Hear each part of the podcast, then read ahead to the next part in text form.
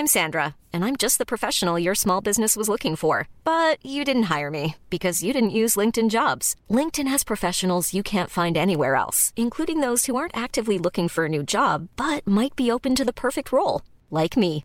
In a given month, over 70% of LinkedIn users don't visit other leading job sites. So if you're not looking on LinkedIn, you'll miss out on great candidates like Sandra. Start hiring professionals like a professional. Post your free job on linkedin.com/people today. There's never been a faster or easier way to start your weight loss journey than with PlushCare. PlushCare accepts most insurance plans and gives you online access to board-certified physicians who can prescribe FDA-approved weight loss medications like Wegovy and Zepbound for those who qualify. Take charge of your health and speak with a board-certified physician about a weight loss plan that's right for you. Get started today at PlushCare.com/weight loss. That's PlushCare.com/weight loss. PlushCare.com/weight loss.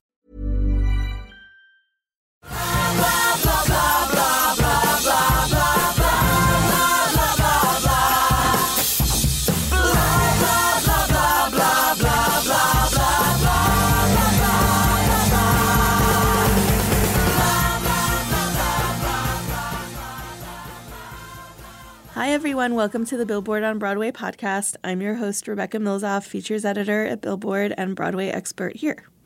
So if you were a fan of the CW show Crazy Ex-Girlfriend, and really if you're a theater person, you most likely were, this past week or so has been a little sad because after 4 seasons, the show ended. I'm not going to give any spoilers here, of course, for those who haven't watched it yet about how it ended, but I am going to reflect on happier times when the show was still on and in the midst of telling the story of Bloom's Rebecca Bunch.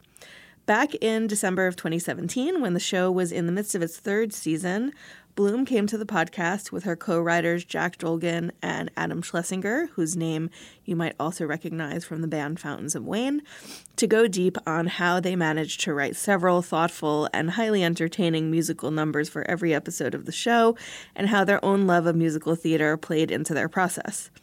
This week felt like the perfect time to bring it back, both to remember the incredible amount of work that went into making the show as brilliant as it was, and also because although the show is now off the air, you still have many chances to see its cast and hear its music. The cast is going to be performing at Radio City Music Hall in New York on May 14th and 15th.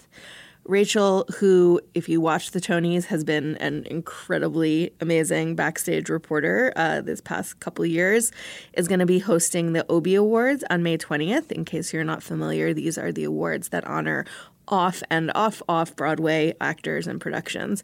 And she's going to be performing solo shows in London on June 2nd and 3rd.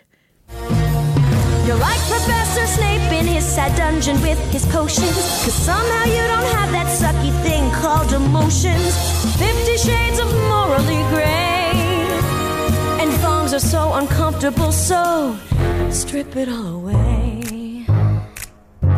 Strip it all away. Strip it all away. Strip it all away. That was just up my butt. Since one person is not in this office and 2 people are here with me, why don't you each tell us who you are so we know who's speaking? I'm Rachel Bloom. A co-creator of Crazy Ex-Girlfriend. I also play Rebecca Bunch, and I also am one of the songwriters. I'm just going to make some mouth noises. Wow. I'm Adam Schlesinger. I am one of the songwriters as well, and I am the music producer on the show.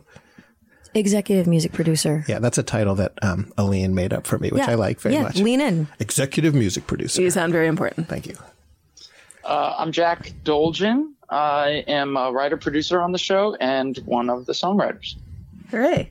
So the first thing I wanted to talk to you all about, having now written over 100 songs together, which is pretty incredible, in both the pop and musical theater worlds, I feel like getting songwriting teams together can take years.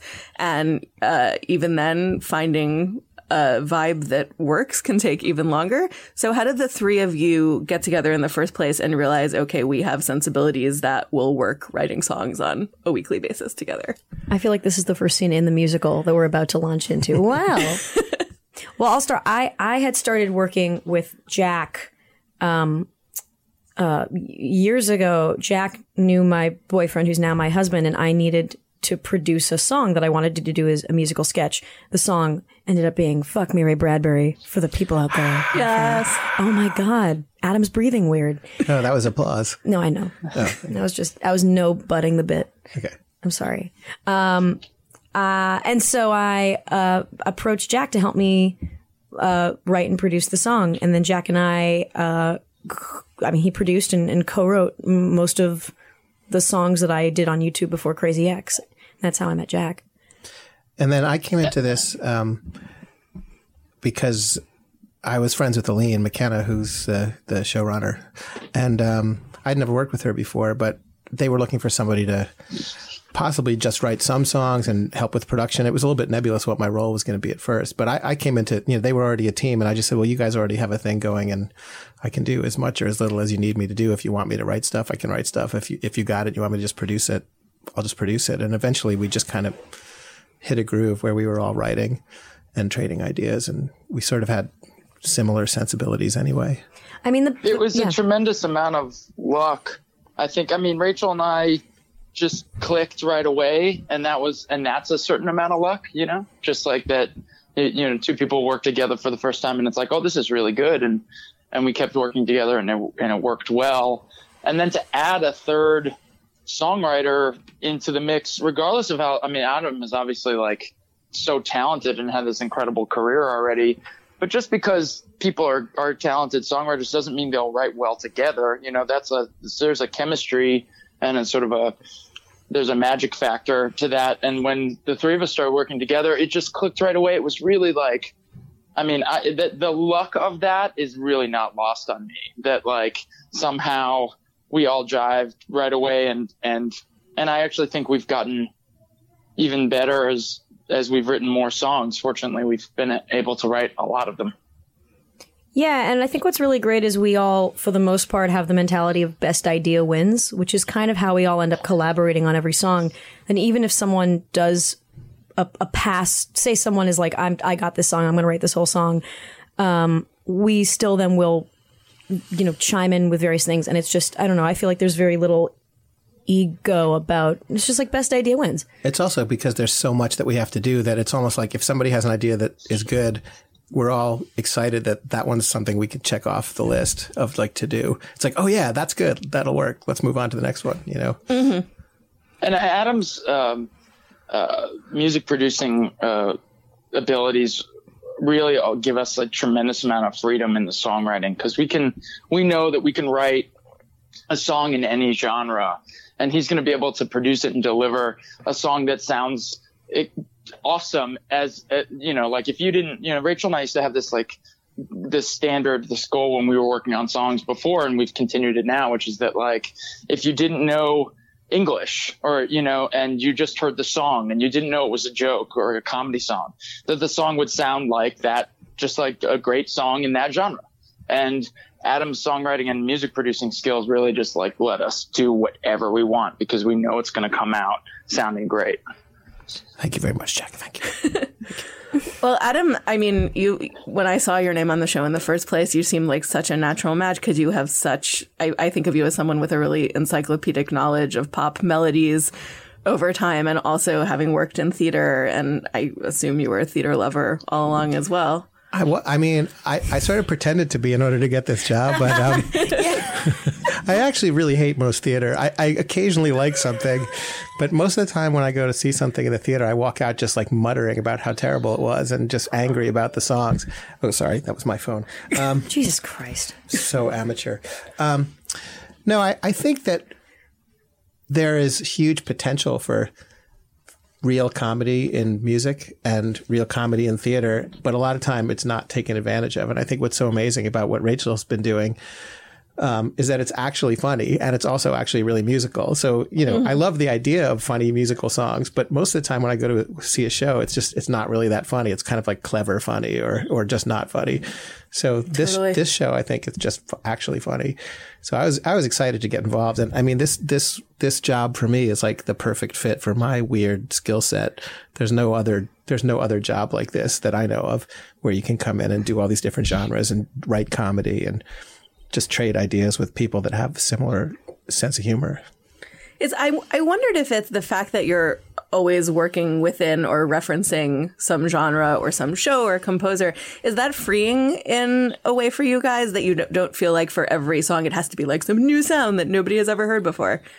Yeah, I mean, I think that's what I think it, when it stuff starts to feel a little unfamiliar and scary is when it's not necessarily like a specific genre, when we are like making a new sound. I feel like that's where the writing process will take like a little longer. Whereas like if you have a song like The Moment Is Me, which is just such a, what we call like clean kill of a song, like that is just us making fun of musical theater.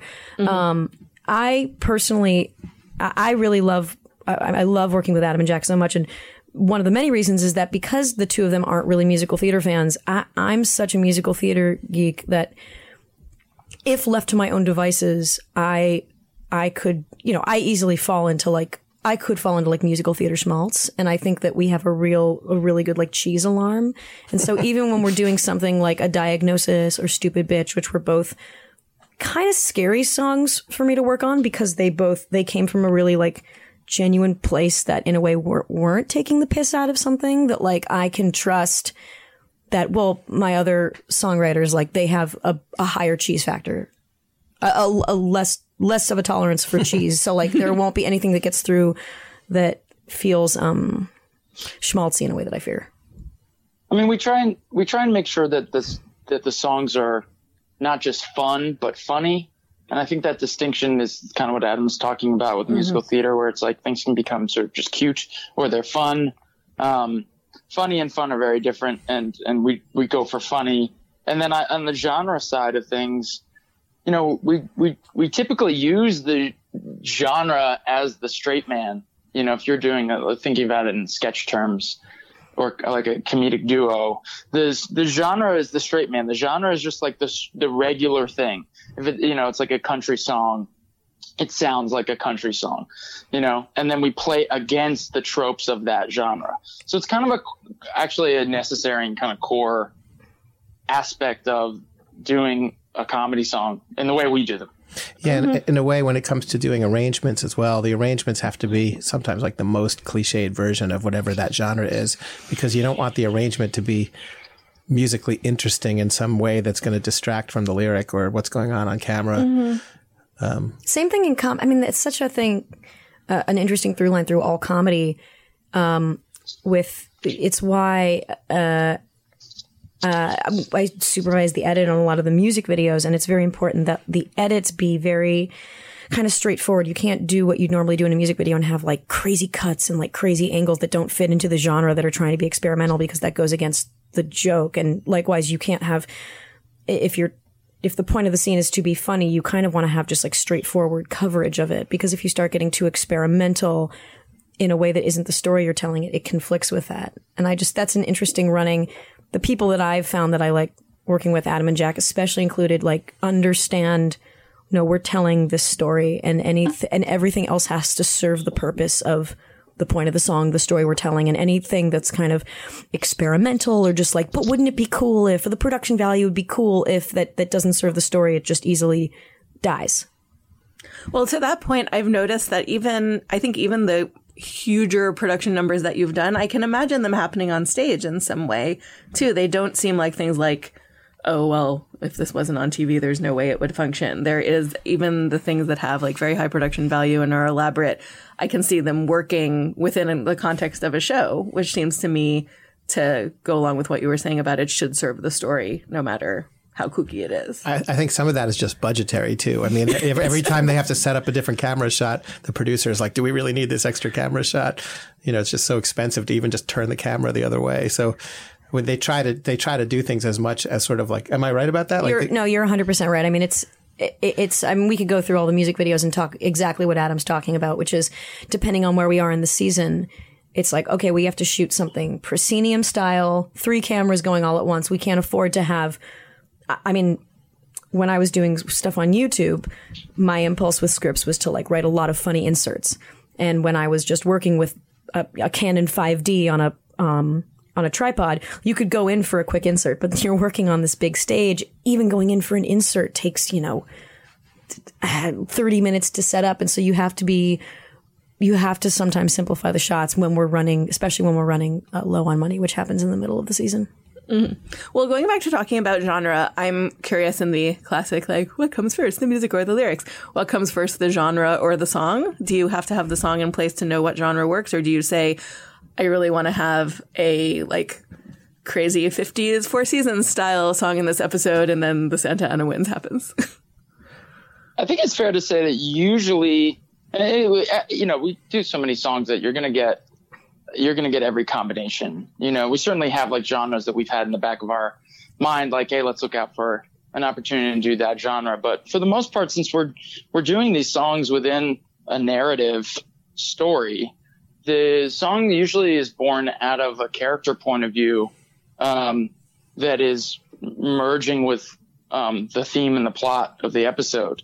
And so the idea usually is coming out of some sort of internal or emotional experience for the character, and the joke of it or the point of view then sort of begs a certain genre, or what's the genre that will highlight that joke or that point of view best. And sometimes it's the other way around, but it seems would you say, Rachel, that that's more often than not? Yeah, I mean, it's a tough needle to thread, finding not only the premise of the song, but even just the hook or that chorus line is the hardest thing, because you're trying to serve so many masters. You're trying to create a comedy song that stands on its own, but also you're not trying to create something that comes out of left field. I think a lot of general comedy songs in a vacuum can be about really trivial things. But on our show, we would never be I'm going to go get a cup of coffee. You know what I love most about coffee? It makes you shit. We can't really, which is a great song, but we can't really do that. So I think that's the hardest. That's always the hardest thing for us. And sometimes that comes from, it's going to be a Renette style song about Rebecca and her mom. But okay, well, what's the actual course of that? Mm-hmm. And that's why a lot of the songs are, the idea from the song comes, it gets, happens in the writer's room. So mm-hmm. while we're breaking the story or figuring out the story, the plot, what's going on with the character, and we're working through the arc of the episode, we're finding and looking for those song moments.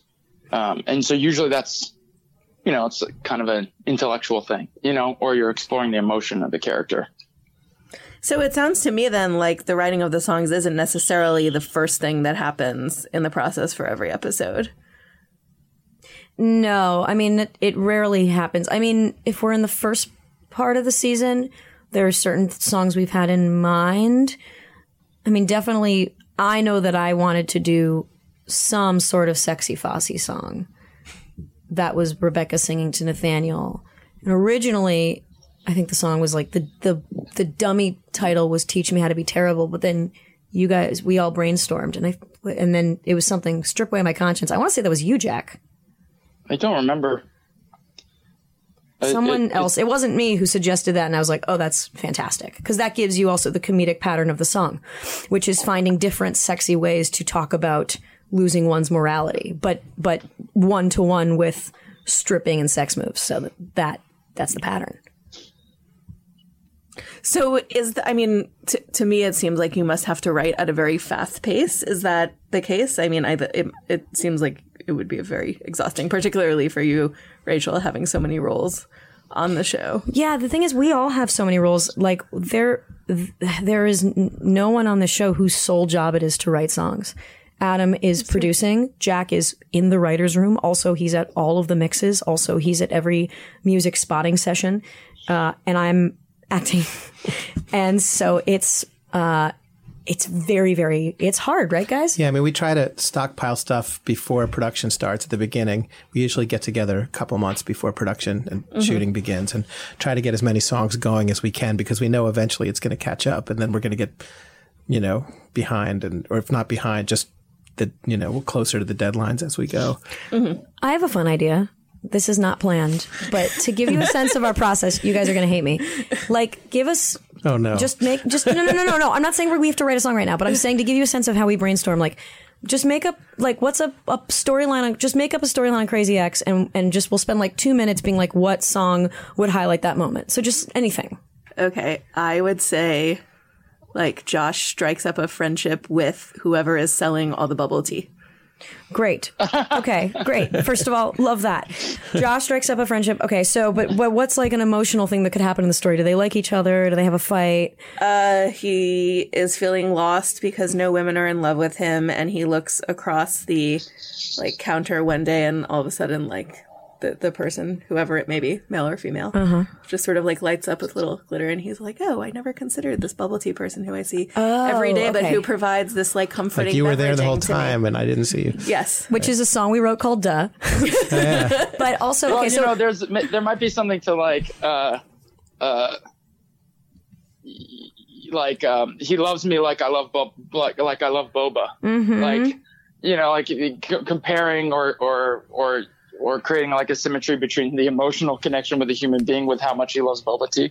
Yeah, I was thinking, like, I kind of am having this visual of like Josh surrounded by floating bubbles of boba, and sitting on one of the bubbles is like this girl that he's falling in love with. And it's a song that's like, love is a lot like boba tea, but the game of it is that it's like metaphors that keep falling apart, where it's like, love is a lot like boba tea in that it's chewy, I guess. And that could be the game. And that could be the game of the song, where he's like trying to find the like similes, a metaphor that works, but like it never actually works. And what he and then he just at the end he goes, fuck it, I'll just ask her out. Tap tap tap, Bioka of my heart. There we go. And I think it would be... I don't know what bubble tea is, so this is a hard one for me. What are you talking about? It's boba. It's tapioca balls. I don't know what that is. What are you... Have you watched Crazy Ex-Girlfriend? Yeah, but I mean, I don't know. Wait, you've never had boba? No. I don't it's really disgusting. Good. It's well, okay. Let's not be culturally insensitive, but... Yeah. It's a chewable beverage. I'm sorry, Jack. You know what? You're entitled to your opinion. It's not culturally insensitive to not like a drink. Well, you know what? I'm not the arbiter of this. I'll just say it comes from Taiwan, and I find it delightful. I'm with you. My younger daughter, I'll be like, we should go to a Japanese restaurant tonight. And she'll be like, why do you have to call it a Japanese restaurant? That's hilarious. Like, I'm being racist. You know what, Jack? I'm sorry. You're entitled to your opinion, and that was not culturally insensitive. In fact, that was culturally insensitive of me to pin you for being culturally insensitive. And I am so, so sorry. And this is how we write a song. Yeah, this is literally how we write a song. Done. Oh, and by the way, I feel like the genre of that, just of that song that we just brainstormed, which I actually don't think is a bad song, by the way, would be K-pop, because Vinny's been wanting to do K-pop. Oh, K-pop is good. Yes. And K-pop, you can do a lot of those interesting visuals. You could make it really colorful. I mean, we might do the song next season now. All right, so I think you get like a third of this song. Oh, right, wow. Thank you. I want to see this happen. I want to see the tap, tap, tapioca of my heart. Yeah. Tap, tap, tapioca-ing on my heart. Yeah. Tarot. Oh. Okay, but I just thought of something, and then we'll move on. Taro, T-A-R-O, is a flavor of milk tea and boba, but also T-A-R-O-T are the cards that you look at when you're trying to figure out your fortune. So he'd be like, I'm looking through the tarot, trying to find my fortune. Okay, that's probably on the cutting room floor, but this is what it is. It's stream of consciousness. See, this is the thing, you have to go through a lot of bad ideas to get to a good one. Okay, that wasn't a bad idea. I'd say that was like an A to C idea. That could be like an interesting bridge. Like, I think my idea was excellent. The kernel of an interesting bridge. Just tarot and tarot. I like it. And then there could be little floating heads on the tarot cards of his romantic options. Yes. You know what? You're the new Jack. Jack, you're done. Thank you. The word, I'm done. Jack, I'm so sorry. That was really insensitive of me. You're not done, and I really value you as a coworker and a person and a friend. Amazing. I think you're just trying to get rid of me because I'm Jewish, and it's very clear. That doesn't work on this particular podcast, Jack. Yeah. Since you just mentioned K-pop, I was realizing that maybe it's just my personal favorite songs on Crazy Ex-Girlfriend, but I find that there are so many pop references, but I find that even if they're only from a couple of years ago, there is a little bit of a nostalgic bent. One of my absolute favorite songs that probably my friends are tired of me hearing talking about is Friendtopia. Mm. Oh, yeah. I really enjoy Friendtopia and performing it for friends. And obviously, I have a thing for the Spice Girls. What year were you born? 82. Sorry. Okay, got it. Yes. I always like to... When you say When you say performing it for your friends, can you just describe what does that mean? What does that look like? Yeah. I particularly like the spoken part with the I'm the one with the torture device or whatever. Uh-huh. Czar of torture. Yes. Czar of torture. Yes. Oh. I poison the water supply. Right? I really like that song a lot. That's a good one. I love that song too. That's such a fun one. Yeah. It's really spot on and also like girl power. That was a song that really kind of that was episode 6 of the second season, which is right when we start to really get fucked on budget. And we could afford to do a proscenium style setting, which ended up working great. That war room setting, which was the idea of our director, Stuart McDonald, who's brilliant. And then it was like, we have to film on one of our standing sets. And it ended up being really cool because had we had like all of the money in the world, it would have just been, I don't know, really high tech. We probably would have done some really cool stuff, but because it was home base, we just set it in a dystopic? Is that the right way to pronounce that? Dystopic version of where the scene took place. And so that ended up actually really helping the song and like grounding the song. Well, it also lent itself to the movement of the girls just like running around through the space. Totally. Because that's what Wannabe is. Like Wannabe is in essence a music video in one take. And the Spice Girls are just kind of fucking up this place.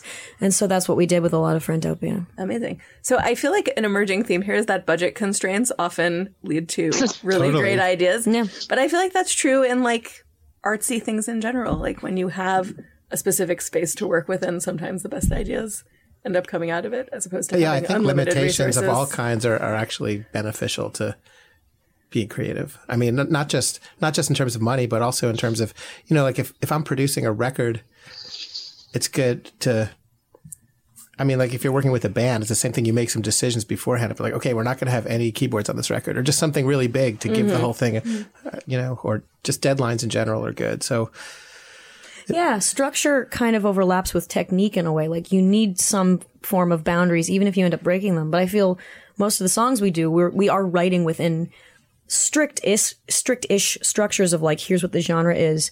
We can't do anything that is outside the genre because then it won't help the idea or joke of the song. And I really like starting with pre-established structures and then breaking them. The same goes for the restraints of story. You know, I think with you hinted this earlier, Rachel, but I think that like having like the restriction of the story or the plot of the episode bearing on the song also gives you this like great and pushes you, you know, to like come up with a more unique or specific idea. Yeah, you're totally right. I'm trying to think of like the best example of what you just said because that's so spot on.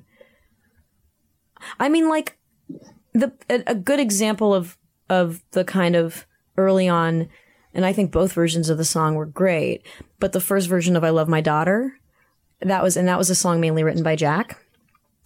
It was like, originally it was a lot kind of creepier, but we didn't. Well, it's called I Love My Daughter, but not in a creepy way, but the joke was like kind of it getting creepier and creepier. And then it was like, oh, well, we don't actually want to sell out Daryl, like as an isolated comedy song. And then so we kind of refocused it, and Jack kind of refocused it to be like, oh, it's Daryl getting tripped up on himself and realizing, oh God, this stuff is creepy. And what a unique, well, like another unique way to go with it that also was informed by the character choice. And that's just an example of something early on where like, oh, it didn't to take into account not selling out the character, it didn't ruin the song. Ryan Reynolds here from Mint Mobile. With the price of just about everything going up during inflation, we thought we'd bring our prices down. So to help us, we brought in a reverse auctioneer, which is apparently a thing. Mint Mobile Unlimited Premium Wireless. How to get 30, 30, how to get 30, how to get 20, 20, 20, how to get 20, 20, how to get 15, 15, 15, 15, just $15 a month? Sold! Give it a try at mintmobile.com/switch. $45 up front for 3 months plus taxes and fees. Promo rate for new customers for limited time. Unlimited more than 40 gigabytes per month. Slows full terms at mintmobile.com. Burrow's furniture is built for the way you live. From ensuring easy assembly and disassembly to honoring highly requested new colors for their award-winning seating, they always have their customers in mind. Their modular seating is made out of durable materials to last and grow with you. And with Burrow, you always get fast, free shipping. Get up to 60% off during Burrow's Memorial Day sale at burrow.com/ACAST. That's burrow.com/ACAST. burrow.com/ACAST. It was just another angle. Yeah. But the version you wrote was really good. That's a good one. People are being attacked by microphones. I want to talk about this season specifically a bit, and starting with the theme song. Oh, God. The theme song for someone who loves pop references. There are just so many I feel like every episode I'm like, oh, I didn't notice that. We did about 40 theme songs before we landed on that one. It would not end. This was the most stressful process songwriting we've ever had on the show, is coming up with this theme song. I kind of want to do a show in LA where we just sing all of the Cut theme songs from this year, because we have I think we actually have 20. And there were some with that we thought we were done, and they actually hung in for a couple of weeks. Yeah. And then somehow they got undone. Well, and it was different people vetoing different things in different times. And I won't get into who vetoed what, because that's how you start fighting again. But the kind of crux of it was that we started writing the season and it was about this girl hell-bent on revenge. But then as we continued to write the season, it became clear, and we already kind of knew this, but the more that we wrote the season and kind of delayed settling on a theme song, the revenge part it's really only the first 4 episodes. And so it was like, okay, well, do we want to live in a revenge theme song when we're, past the idea of revenge? And so because it's such a propulsive season, it's more plot than we've done in the first 2 seasons. I mean, the first season, she doesn't even admit to anyone that she loves Josh until the 9th episode, which is why that theme song sustained itself. The second season is she never stops being in love with Josh. And so I think that is what made it hard, is landing on the theme song. Well, I was curious, going back to the beginning of the show, did you always plan to have a different theme song for each season? Or was that something that happened as the show evolved? I don't know. I didn't know about it when you said, hey, I want to do a new theme song for season 2. Oh, I remember that. I was sort of like, yeah, people don't really do that. That's kind of like, you leave that alone, because that's like the brand of the show. And Rachel was like, I don't give a fuck. I'm going to do whatever I want. Yeah. I can have 20 theme songs. Very rogue about it. Yeah. I think there was one point this season where you, Adam, were like, why don't we just have a different theme song for every episode? Yeah. And then it was like, Sarah Kaplan, our line producer, will kill us. No, that wasn't necessarily the idea. It became clear halfway through the first season that after Rebecca had admitted she loves Josh, the whole song was about, but that's not why I'm here. The whole song was about denial. And so, there was this moment in the Dream Ghost episode of the first season where Dr. Copian says, tell me what your deal is again. And Rebecca looks at the camera and rolls her eyes. And because in the script we were feeling like, oh, We've told this story so many times. She's admitted she loves Josh now. And then when we changed it for the second season, that's when we set the bar for ourselves to change it every season. It's hard. It's really hard. It's a hard show. Well, number one, it's possible that I'm slow, but for both the second and third seasons, it took me a few episodes to realize that the theme song had changed and that it wasn't just like a musical number opening each episode. That's a good point, actually. Yeah. I never thought of that. That was one thing. And then, I feel like the theme song for the first season seemed to so completely encompass what the conceit of the show was going to be. Yeah. And I wonder if you see the conceit as something that has changed as you've gone through 3 seasons. Yeah. Certainly every season has an arc, and it has a trajectory that's unique within the greater arc of the series. So it's kind of cool to highlight that with a theme song each season, almost the way you would a chapter. It's like a new chapter. Mm-hmm. No, it does a little bit of reframing. Well, so going back to this season's theme song, it's very fun to see all the little, the Carrie Underwood moment is a personal favorite of mine. Yeah, it ended up great. It did. I love it. I really do. I love this theme song. Yep. And yeah, it's great. So, and the video is great too. It came out visually really amazing, I think. So what were you thinking? Directed by Joseph Kahn. Yes, who directed episode 4 as well, and also directs most of Taylor Swift's videos. Interesting overlap. So what were you thinking when you were putting it together? Like, what did you want to be referencing? Like, I mean, to me, it made me think, like, I never realized how many different ways of looking at a woman as crazy as a good or a bad thing come up in pop music. Well, it came from the idea of, here's what happened is that the theme song for the first two seasons was, what is the story Rebecca's telling herself? Because our show's kind of meta in that we're taking on tropes partially because this is a person who doesn't know who she is inside. And so she looks at outside tropes to define who she is and what she does. And so the story she was telling herself, the narrative was, Josh just happens to be here. And that was most of season one. Season two is, I'm just a girl in love. I'm not responsible for anything. Season three became a little harder because the story she's telling herself keeps shifting. The original theme song we had was ended up becoming the song Scary, Scary, Sexy Lady, although it was originally a song called I Hope Your Penis Falls Off. And that was the story of I'm the sexy scorned woman. But that story goes away after, halfway through episode 5. And so what in thinking about it, what I realized was this is the season where she does not know what story to tell herself. She doesn't know where to fit in because her world is crumbling. And I think that then if you're, okay, so you're someone who defines yourself by looking at pop culture, looking at the word crazy. The word crazy has been brought up in songs all the time. It's one of the most common words in pop songs. So then it was just a matter of what are the types of songs that mention being crazy and what are the different angles, right? I was actually worried about using that word at all because I feel like it's so... I know it's in the title of our show, and I think it's good to sort of question what that title means, but it's also a word that's so common in pop music that I was sort of afraid that it just wouldn't sound like anything to people. Like, they hear the word sung, and it's like, you've heard so many songs. So that was the whole conversation we had. Well, how do we use that song, that word as a hook and not have it just sound like you're singing like Baby or something, you know? And it is a little bit more of, and by design, a bit more like disjointed of a theme song because you're dealing with 4 distinct genres in it.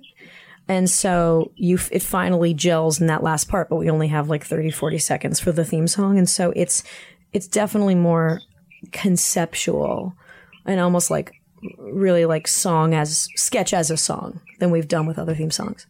I feel like I'm hearing chirping birds. I'm also hearing birds. Is that from your end, Jack? It's absolutely from my end. I live with a, I don't know how to describe that, just a giant family of birds in my home. It all makes sense now. Wait, but weren't there birds at your old place that also drove you crazy? Yeah, there's birds everywhere I go, and they sing to me. They're on your shoulder usually. This is very Cinderella. But it always follows you. This is not a problem that I've ever had. No, it's a big problem for me, and honestly, one of them is very, very mean and tries to get me to do things that I know I shouldn't do. But that's the one on your left shoulder. So convincing. I really like the idea of a movie about Jack being a Disney prince, the unwilling Disney princess, that he can talk to squirrels and birds, but he really doesn't want to. Get away from me. But Jack, we'll help you get ready for the ball. I don't want to. I want to go to balls. Has there been a song yet where Rebecca has friendly animal helper friends? I feel like that could happen too. We did some Disney-ish stuff. Yeah. Paula. Paula. Paula's the Disney princess of the show. That's true. Sorry. And there's a song in a future episode that has some animal stuff going on. And also, Nathaniel had a zoo song. Yes. Oh, the zoo song was amazing. Mm-hmm. Yes. That was fantastic. We do have a very fun animal song coming up. Let's just say they're puppets. And it was the happiest day. Jack, did you come that day? No, I wasn't there. Oh, man, dude. It was... the happiest. When that episode airs, I'm going to post all the pictures of our crew. It's the most anyone has ever smiled, in the history of mankind. Puppetry has a way of making everything better. Yeah. I'm not comfortable with that level of joy, group joy like that. That really tracks. Well, the zoo song is a good segue into the fact that the zoo song made me smile and laugh. But this season overall does have a darker tone than the previous two. And I was curious how the three of you are negotiating that in the songwriting. It seems like the songs are not in general as overtly funny necessarily. Well, I think it actually it lends itself towards, on the one hand, darker comedy, which can be, harder comedy. And on the other hand, it also lends itself towards sincerity more, too. Yeah, maybe so that's what I'm detecting. Yeah, we've been I think we've been pulled in both of those polarities. Like we've had some songs that are a little bit more sincere than we normally would because of the subject matter. And we've been able to get a little more biting, because of it as well in other songs. Mm-hmm. I think this is our best song season. I'm really, really proud and amazed of the work that you guys have done. I think it is too. I think fucking good. Really great. I mean, it's been an exciting year of songwriting, and the videos have been coming out great. Really, like there's so many people involved in making these things happen. Just endlessly. From the songwriting to Rachel scripting the songs. In imagining the look of them to the director putting their visual stamp on it, and to every piece of the crew and the editing and the music production. It's wild how much effort goes into it. So it's cool in a way, like each one is a mild miracle to me that it happened. Yeah. That was the thing when Aline first told me about this show and said that she was planning on doing 2 or 3 songs per episode. I was just like, what are you talking about? No, you're not. I usually get called to do one song for something. And it's like, and you have months. Like, yeah, we're thinking in our finale, we're doing this song. So, 3 months from now, we'll need a demo. And, no one told her that you don't do that. So she's like, no, we're going to do that. And it's ridiculous. I mean, as you know, like with a Broadway show can take 5 or 10 years to do 15 songs. And this is like, we're doing 3 a week. And we're a network show. We're not a cable show. We're not, these, for lack of a better term, cushy cable shows, which granted they then stiff their writers and that's a whole other story, but they write and then film and then edit. But we are doing it all at once. While Jack was talking about our process, I started to fall asleep on the mic because I'm in between press stops on this New York press tour right now. I have to be watching episode 10, and I just gave notes on the music videos for episode 10 last night, and then I realized that we have 3 more episodes to go. And I'm not even filming right now. Can't even zoom out that much. It's just like it's overwhelming. God! I gotta tell you guys, I'm not gonna say what the song is, but in the duet in episode 10. There was a really funny gag that we came up with during filming that we filmed on the spot, which rarely happens. And it totally made it in the cut. And I can't wait for you guys to see it. It's really funny. I love it. Were you there when we filmed that, Jack? All you podcast listeners, don't pay attention to this part. This is just between us. It's a private conversation. Sorry, this is really boring. I think we wrote 29 songs this year. I'm pretty sure. No, I think it might have been 31. Oh, okay. So there you go. And in the beginning of every season, before the season has begun, each season, I've kind of had a mild to severe depression at the thought of writing, an entire season's worth of 25 to 30 songs.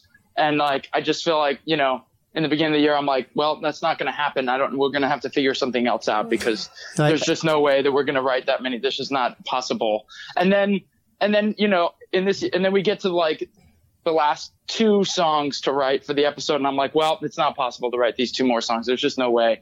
I don't think we can do it. We just have to stop. Cancel the whole show. There's no chance. Each song feels like it can't. I can't believe it happened when we finished writing it. I'm like, well, that was just luck that we wrote a song. Yeah, it does feel kind of kismet-y, doesn't it? I look back on all the songs and they kind of go by in a blur where you're like, how did we do that? I feel like we've just been writing these songs for our entire lives. I was never not writing on this. These. I don't remember a time when I wasn't doing this. Oh, I had a really, this is funny for the podcast, but also for us. So I had a pretty firm idea of what I wanted this theme song to be for season 4. Uh-oh. And I was on set with Aline, who directed the final episode of season 3. And I was like, guys, I think this is the theme song. And it was actually something I pitched for season 2, and I sang it. And like Alden filmed me singing it to Aline and everyone at Video Village, because it's like, oh my god, this is going to be the song. And Aline just looks at me and she's like, no, I don't think that's it. No. And I'm like, never mind, I'm going to kill myself. I can't. Never mind, I'm not going to talk about this for a few more months. Aww.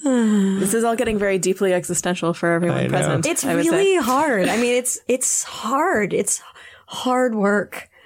It's also the most, by far, really the most like creatively explosive thing I've ever been a part of. You know, we've all been creating stuff for a long time, and you know, between making, like, being in a band and making records and producing other artists and making a comedy song, you know, a couple comedy songs every couple of months, and out of all the things that we've been writing scripts, like, I've never experienced anything this like productive on a creative level and this like exciting creatively than writing these songs with Rachel and Adam. I mean, it's just, I truly, it's so cliche, but it really is like a once in a lifetime opportunity. The other thing that's pretty cool, I have to say, and we kind of take it for granted, is like, we don't get any notes on the songs from the network.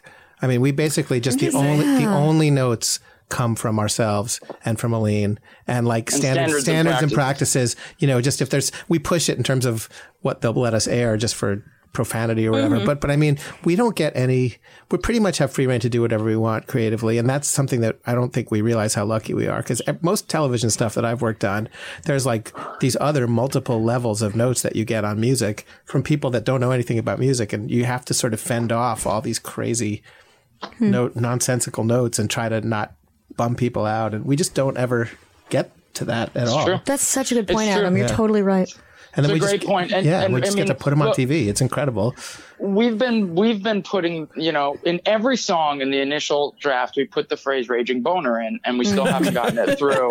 But I think we can say "raging boner" on. What if it was? Yeah. Can we say that? Said it faster, maybe. Yeah, we can say "boner." I think we can say "raging boner." Yeah, I think you can say I had a rate. What if we have the French accent? Possibly aroused. Well, no. Okay, Nathaniel was talking about being erect. No, he had to change. He said, if we can say "raging boner," then why haven't we done the song? That song I wrote, "Raging Boner." Well, Jack, that wasn't much a song as you just heavily breathing into the phone at 3 a.m. and then just sending us a recording of that with those like half mumbled lyrics. And I think I heard like a bathtub running too. I can't control where the inspiration comes from. I forget the exact lyric, but there was a moment in the Sexy Fosse number with the "I want to choke on your cocksureness." That is a Jack Dolgen joke, and that originally wasn't in the first cut of the song. And then the original lyric that I wrote was, "I say you're so mean, but dude, I'm so wet." And then to cover the word "wet," Rebecca like gets soaked with water bottles. And S&P was like, you can't say I'm so wet. Like, even if we're justifying it retroactively with her actually being soaking wet. So I was like, pretty certain that this line would get out. I was like, okay, can we place it with like, shock me with your luridness, let me choke on your cocksureness? They're like, yeah, that would work. Yeah, sure. I was shocked. Yeah. I feel like luridness and cocksureness is like a Gershwin level rhyme. That's incredible. You guys can all just like be done. You've accomplished everything. Choke on your cocksureness was the Jack joke. Luridness was my rhyme, and I definitely, that's like in my self-esteem spank bank. That rhyme. Like whenever I need to like touch myself and think about rhymes that I've contributed. That's going to be the first line of your obituary. Self-esteem that you wrote that couplet. Adam, What's the like number one thing in your self-esteem spank bank? The thing you're like, I'm so fucking proud of this. Oh god. Whenever I'm feeling down about myself. I mean, you're nominated for an Oscar. That's pretty amazing. That's why I'm so depressed. Yeah, I can't think of anything. I don't know. It's like in this show. What's the thing you're proudest of in your self-esteem spank bank? Oh brother, I'm dealing with all of you on a daily basis. Jesus. I don't know. I really, really can't answer that question. What'll it be? I mean, you busted that out. I like that song a lot. I mean, that song's a little bit. That's from season 1. It's a song that I don't know if you know that one, but Greg sang it on the piano. I was proud of that song. That's a good one. Yeah. I mean, I really do like the song where Greg makes very clear to everyone that he's been an alcoholic all along. That is a Jack Dolgen. Greg's drinking song. Yeah. I guess. Jack, is that part of your self-esteem spank bank, or what would you say you're proudest of? I think that the thing that keeps my self-esteem up that I'm proudest most of is the decision I made to see a psychopharmacologist so that I finally got the medicine that I need to survive. But other than that, I think the initial version of Greg's drinking song was very dirty and unusable. And it was he was just singing "I shit my pants." And that was basically that. Oh, yeah, I forgot about that. I shit my pants, my funny. Pants. I shit my pants. They walk in the bar and find shit on my pants. I say, oh, my God, there's shit on your pants. Yeah, it was just all about Greg shitting his pants. So I'm proud of that. Amazing. Going back to this season, I think that the whole Swim Chan episode was, like, very ambitious and very well done. And I have to ask about getting the Grobster involved, because I really enjoy Josh Groban all the time. Why him? Why now? And how did that happen? Well, I had already kind of talked to him on Twitter a little bit, just because we're mutually fans of each other. I saw him at the Tony Awards, and he was so kind to me, and he knew of the show. And then so we just started I think I guy's number then. I was let's hang out whenever you're in LA. And then we were looking for this idea of doing a big finale end of the movie song. And, it's the idea is that in this movie in Rebecca's head, this is the hit single. This is the My Heart Will Go On of this movie in her mind. And it was we need ideally an actual famous person. And I was hey, Josh Groban's really cool. I thought he added so much to the song too. His subtle imprint he made on the phrasing and his performance in the video, it was just fantastic. I have a general allergy to cameo stunt, casting kind of stuff, because I just think it's just stupid. But he was an absolute value add. It was a creative bonus. It wasn't we just got a famous person. It was we made it better.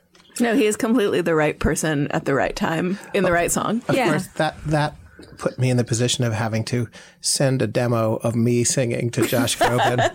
Here, Josh Groban, it should sound like this. That's what I did. Well, with that allergy to stunt casting mentioned, do you guys have a wish list of people like Josh that you'd like to have on the show?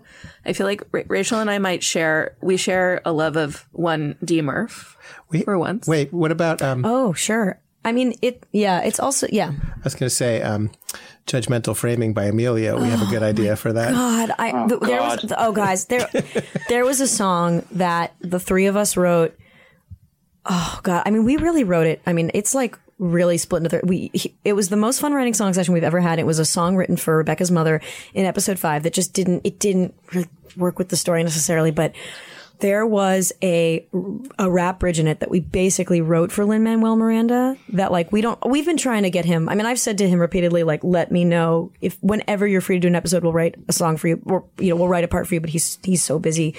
And it's, oh my God, that song's so good. We have to do it in season 4. She was. Can we say what the? Or are we? Yeah, who cares? So basically, in the middle of this song, she was going to go to this.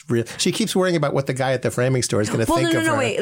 Okay. It was. Let me back it up because. Okay. Sorry, this is what I do to my husband all the time. Okay. You tell the story. No, I'll tell it. It was a song called. Forget It, where Rebecca's mother's so you want to do all these things, forget it? And it was based on a conversation that we had with Tova Feldschuh about her mother, who was always saying, forget it. And that's a thing that Jewish parents say. And so it was a sexy pop song called Forget It. And then she goes, what am I going to say to Emilio at the frame store? Forget it. And then we cut to, because Emilio at the frame store, and I remember the rap it went, and the frame store was called...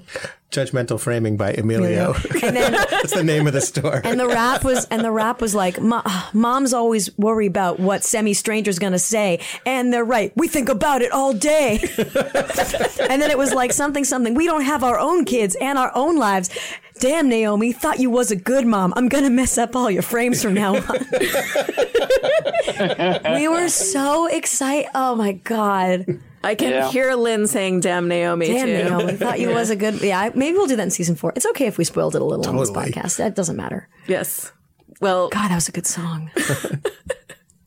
There's not room for all of them. We have a lot of good ones that were on the cutting room floor. We should do a CD at the end of the season series where we just fully produce like some of the cut songs. Yeah, I mean, we have some demos up on Spotify of songs that didn't make it that are kind of fun to hear if you're geeking out. I'll be back in touch when you complete the Boba song. I'm sure you will. I am sure you will. I'll say hi. Podcast in hand, lawyer on your right. Yes. Podcast is the thing you carry. Your reputation for being litigious is very intense. It precedes me, yes. Very bad. Well, thank you, all three of you. This was really fun. Thank you so much. Our pleasure.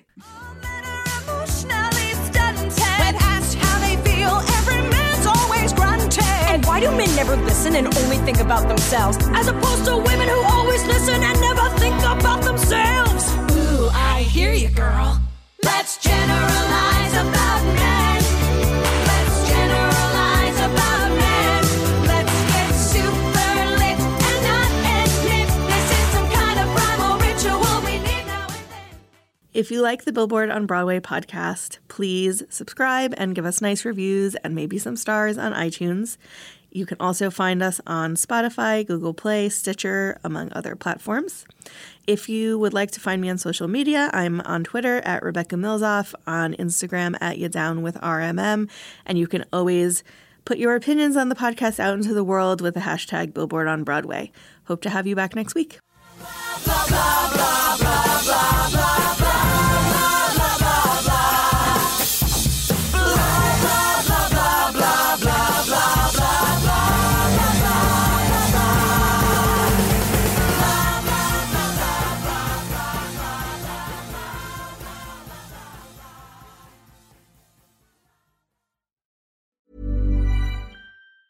Mom deserves the best, and there's no better place to shop for Mother's Day than Whole Foods Market. They're your destination for unbeatable savings, from premium gifts to show-stopping flowers and irresistible desserts. Start by saving 33% with Prime on all body care and candles. Then get a 15-stem bunch of tulips for just $9.99 each with Prime. Round out Mom's menu with festive rosé, irresistible berry chantilly cake, and more special treats. Come celebrate Mother's Day at Whole Foods Market. Planning for your next trip? Elevate your travel style with Quince. Quince has all the jet-setting essentials you'll want for your next getaway, like European linen, premium luggage options, buttery soft Italian leather bags, and so much more. And is all priced at 50 to 80% less than similar brands. Plus, Quince only works with factories that use safe and ethical manufacturing practices. Pack your bags with high-quality essentials you'll be wearing for vacations to come with Quince. Go to quince.com/pack for free shipping and 365-day returns.